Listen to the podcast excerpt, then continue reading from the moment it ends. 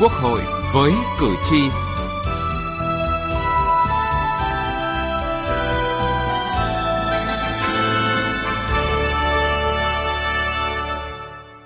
Thưa quý vị và các bạn, từ nhân dân mà có và vì nhân dân mà hoạt động, đó là bản chất nhưng đồng thời cũng là tôn chỉ hoạt động của cơ quan đại biểu dân cử cao nhất, cơ quan quyền lực cao nhất là Quốc hội. Gần 75 năm trước, ngày 6 tháng 1 năm 1946, trong khói lửa chiến tranh, giữa lúc lâm nguy nhất của đất nước, đang thù trong, giặc ngoài, nhân dân ta, những người lần đầu là chủ nhân của một nước độc lập, nô nức và hãnh diện cầm lá phiếu bầu đại biểu đại diện cho mình vào Quốc hội đầu tiên của nước Việt Nam Dân Chủ Cộng Hòa. Trong bối cảnh khó khăn ấy, Quốc hội là nơi hội tụ đầy đủ đại diện của các đảng phái, thành phần, tầng lớp trong xã hội. Và đặc biệt, Quốc hội luôn đồng hành với nhân dân trong từng bước đi gian khó của một nhà nước dân chủ mới được thành lập. Quốc hội của dân vì nhân dân mà hoạt động là bản chất xuyên suốt ngay từ những ngày đầu thành lập và luôn được gìn giữ, phát huy trong thời điểm hiện nay, nhất là khi Quốc hội sắp bước sang một nhiệm kỳ mới để hoạt động của Quốc hội đáp ứng tốt hơn mong mỏi, tâm tư, nguyện vọng của cử tri và nhân dân.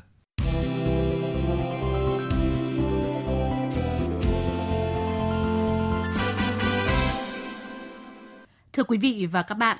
ngày 3 tháng 9 năm 1945, chỉ một ngày sau khi đọc bản tuyên ngôn độc lập khai sinh ra nước Việt Nam Dân Chủ Cộng Hòa,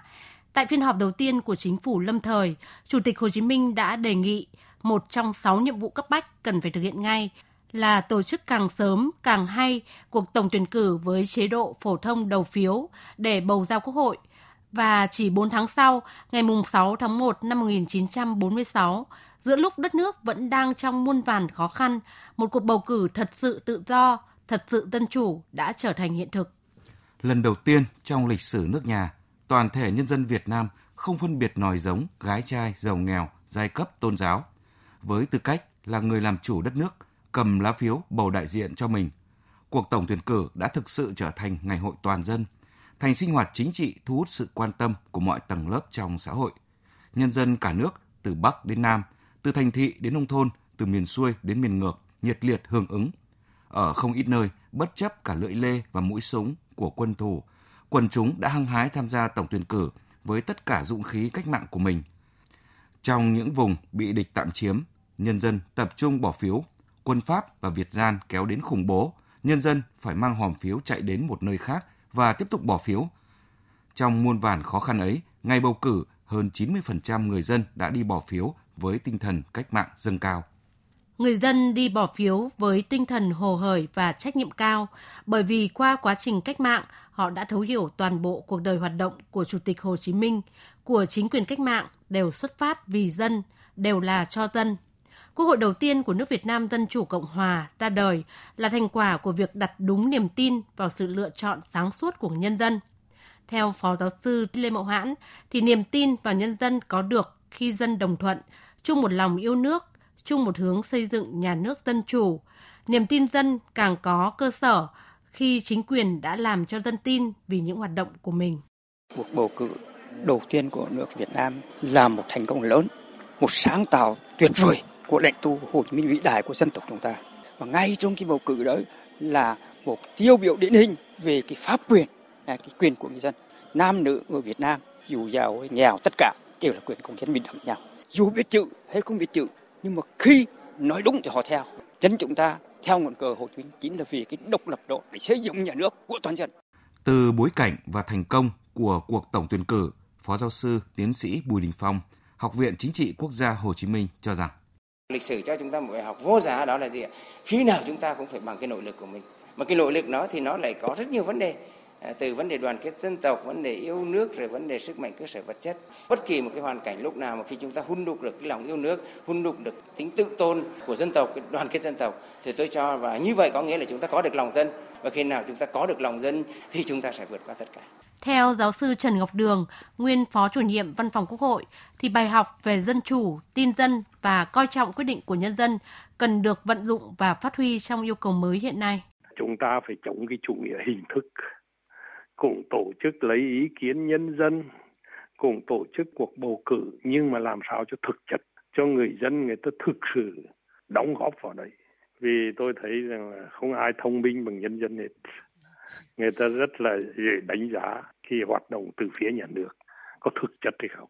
Bài học từ cuộc tổng tuyển cử đầu tiên gần 75 năm trước vẫn còn vẹn nguyên giá trị. Tin dân, coi trọng quyết định của nhân dân là khi chính quyền và nhân dân đã thực sự cùng chung chí hướng, cùng chung hành động. Đó là khi ý chí của nhân dân, lợi ích của nhân dân được coi trọng thực sự. Quốc hội Việt Nam ra đời từ sự lựa chọn trách nhiệm thông qua lá phiếu bầu của người dân. Vì thế, Quốc hội là của nhân dân và vì nhân dân mà hoạt động. Lòng tin của nhân dân vào hoạt động của cơ quan dân cử cao nhất, đại biểu dân cử cũng sẽ được nuôi dưỡng khi những giá trị này được phát huy.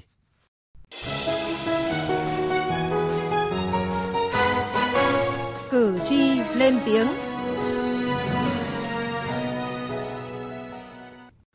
Thưa quý vị và các bạn, Quốc hội của nhân dân và vì nhân dân mà hoạt động không chỉ là bản chất, là giá trị cốt lõi mà còn là niềm tin, là mong mỏi của cử tri và nhân dân. Niềm tin và mong mỏi đó không hề thay đổi ngay từ những ngày đầu thành lập cho đến hiện nay và mãi sau này. Có thể thấy là thời gian qua, các hoạt động của Quốc hội được người dân quan tâm theo dõi nhiều hơn. Điều đó cho thấy Quốc hội gần dân hơn, đời sống nghị trường đã theo sát hơn với đời sống của nhân dân, của xã hội, của đất nước. Đại biểu Quốc hội đã truyền tải kịp thời hơn ý kiến kiến nghị của cử tri, của nhân dân. Ông Lê Phước Hiếu ở huyện Do Linh, tỉnh Quảng Trị bày tỏ. À, là một cử tri thì chúng tôi nhận thấy là các cái vấn đề nóng của xã hội như vấn đề à, giáo dục, vấn đề là về à, an ninh, quốc phòng, À, cũng như ờ, về các vấn đề về tổ chức trong ờ, công tác cán bộ văn hóa thì dân rất đồng tin với các đại biểu quốc hội là đã à, đi sâu đi sát nắm được các cái tin hình và phản ánh để đưa lên cái diễn đàn quốc hội để có sự ban bạc để đưa ra những cái chủ trương giải quyết uh, quyết liệt trong thời gian tiếp theo. Người dân cũng rất đồng thuận đồng tin với các đại biểu quốc hội.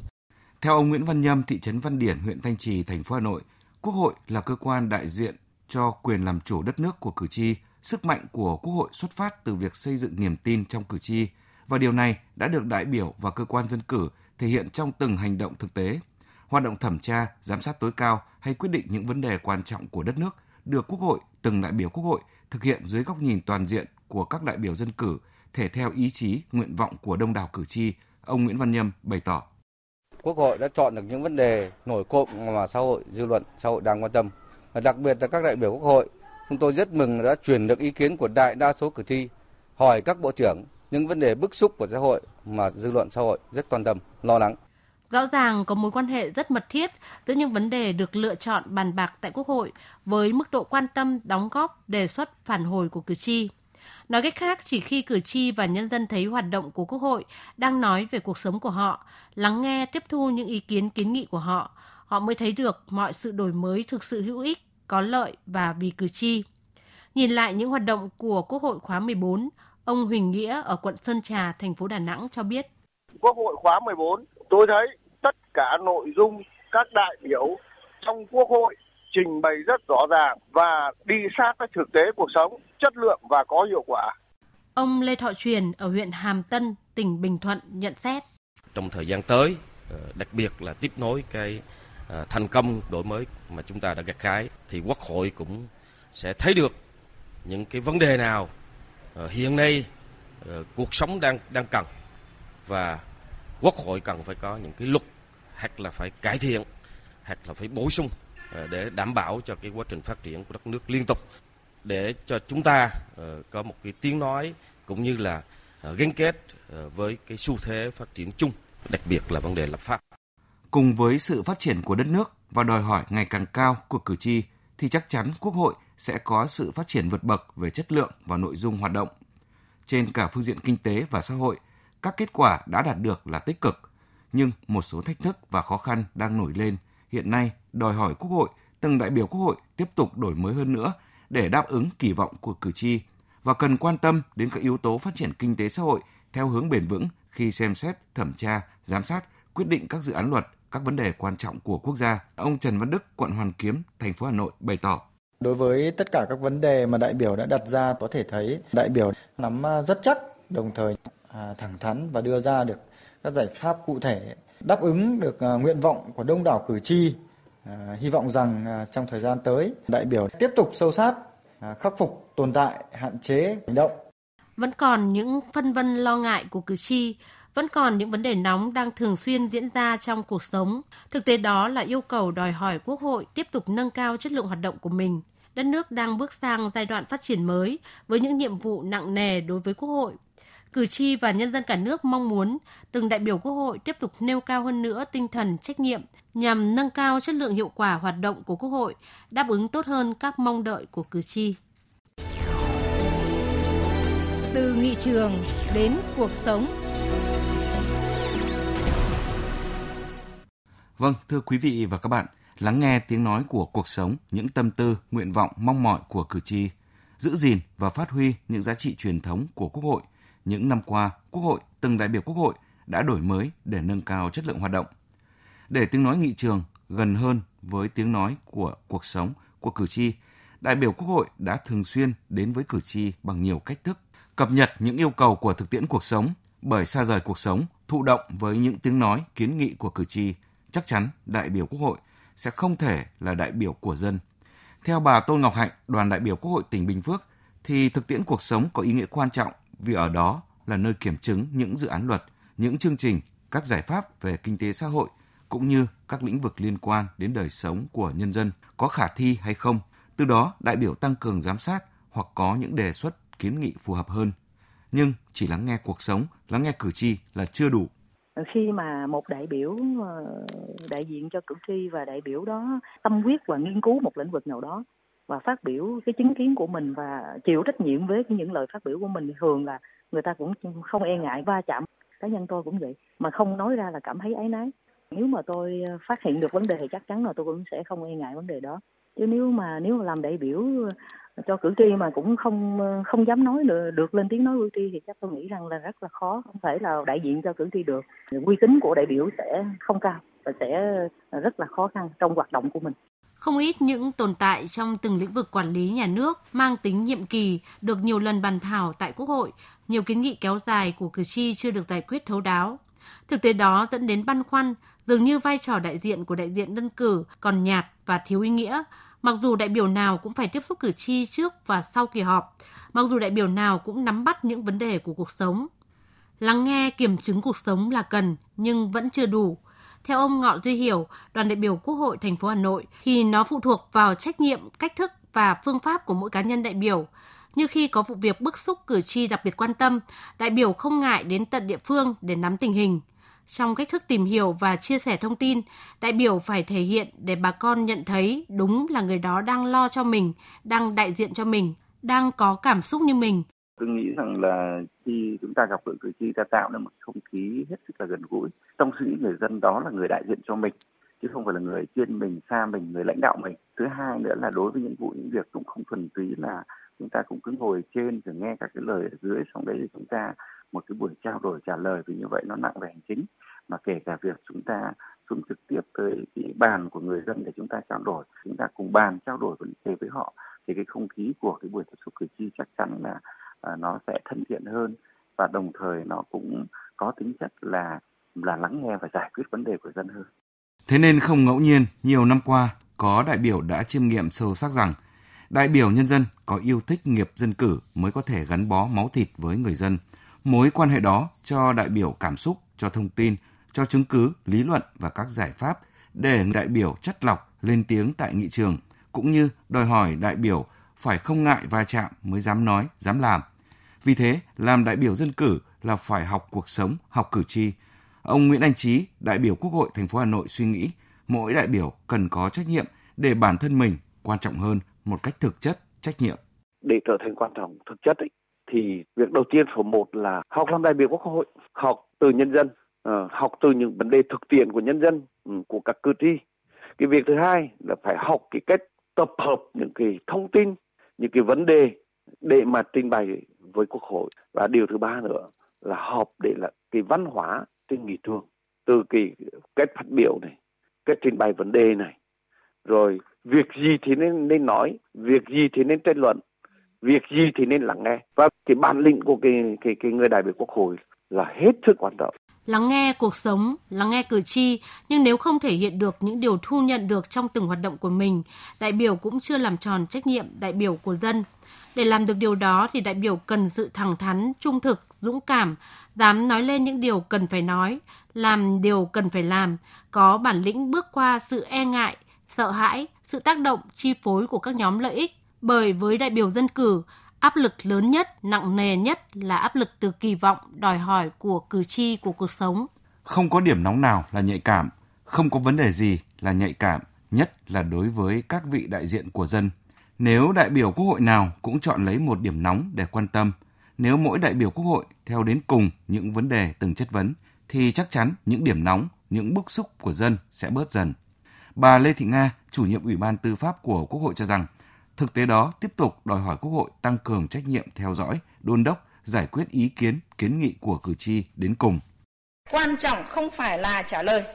mà là ngoài cái trả lời thì anh phải tổ chức để thanh tra để kiểm tra nếu như mà cơ quan có thẩm quyền giải quyết quan tâm hơn tới cái phản ánh của cử tri mà những phản ánh đó mang tính chất cảnh báo tích cực tổ chức thanh tra kiểm tra xử lý vi phạm kịp thời thì có thể hạn chế được những cái vụ việc như thời gian vừa qua thì cái này chúng tôi cũng đề nghị quan tâm hơn đến cái chất lượng giải quyết kiến nghị.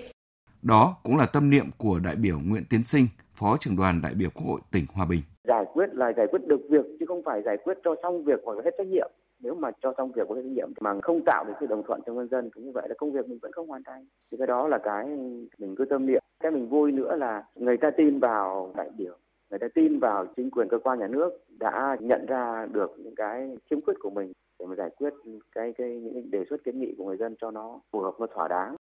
Đại biểu dân cử phải kiên trì theo đuổi vấn đề giám sát, tích cực đôn đốc để đảm bảo những kiến nghị giải pháp đưa ra được thực thi trong thực tế. Đó là trách nhiệm đi đến cùng vấn đề được giám sát.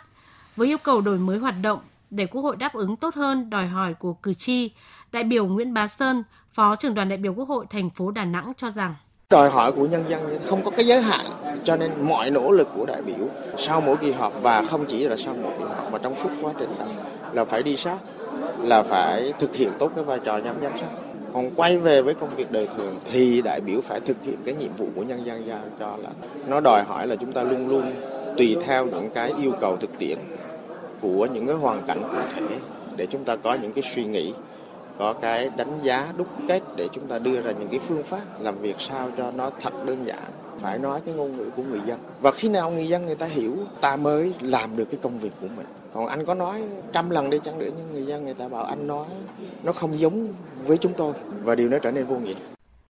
để đồng hành với cử tri đại biểu phải biết lắng nghe tôn trọng lời hứa của chính mình với cử tri thấu hiểu cử tri coi việc của cử tri như việc của mình khi dân không yên đại biểu cũng chưa thể yên lòng với những việc của dân. Có như vậy, đại biểu mới có được niềm tin của cử tri. Để giá trị cốt lõi Quốc hội của nhân dân vì nhân dân mà hoạt động được gìn giữ và phát huy trong nhiệm kỳ mới, nhất là khi cuộc bầu cử đại biểu Quốc hội nhiệm kỳ 2021-2026 sắp đến gần.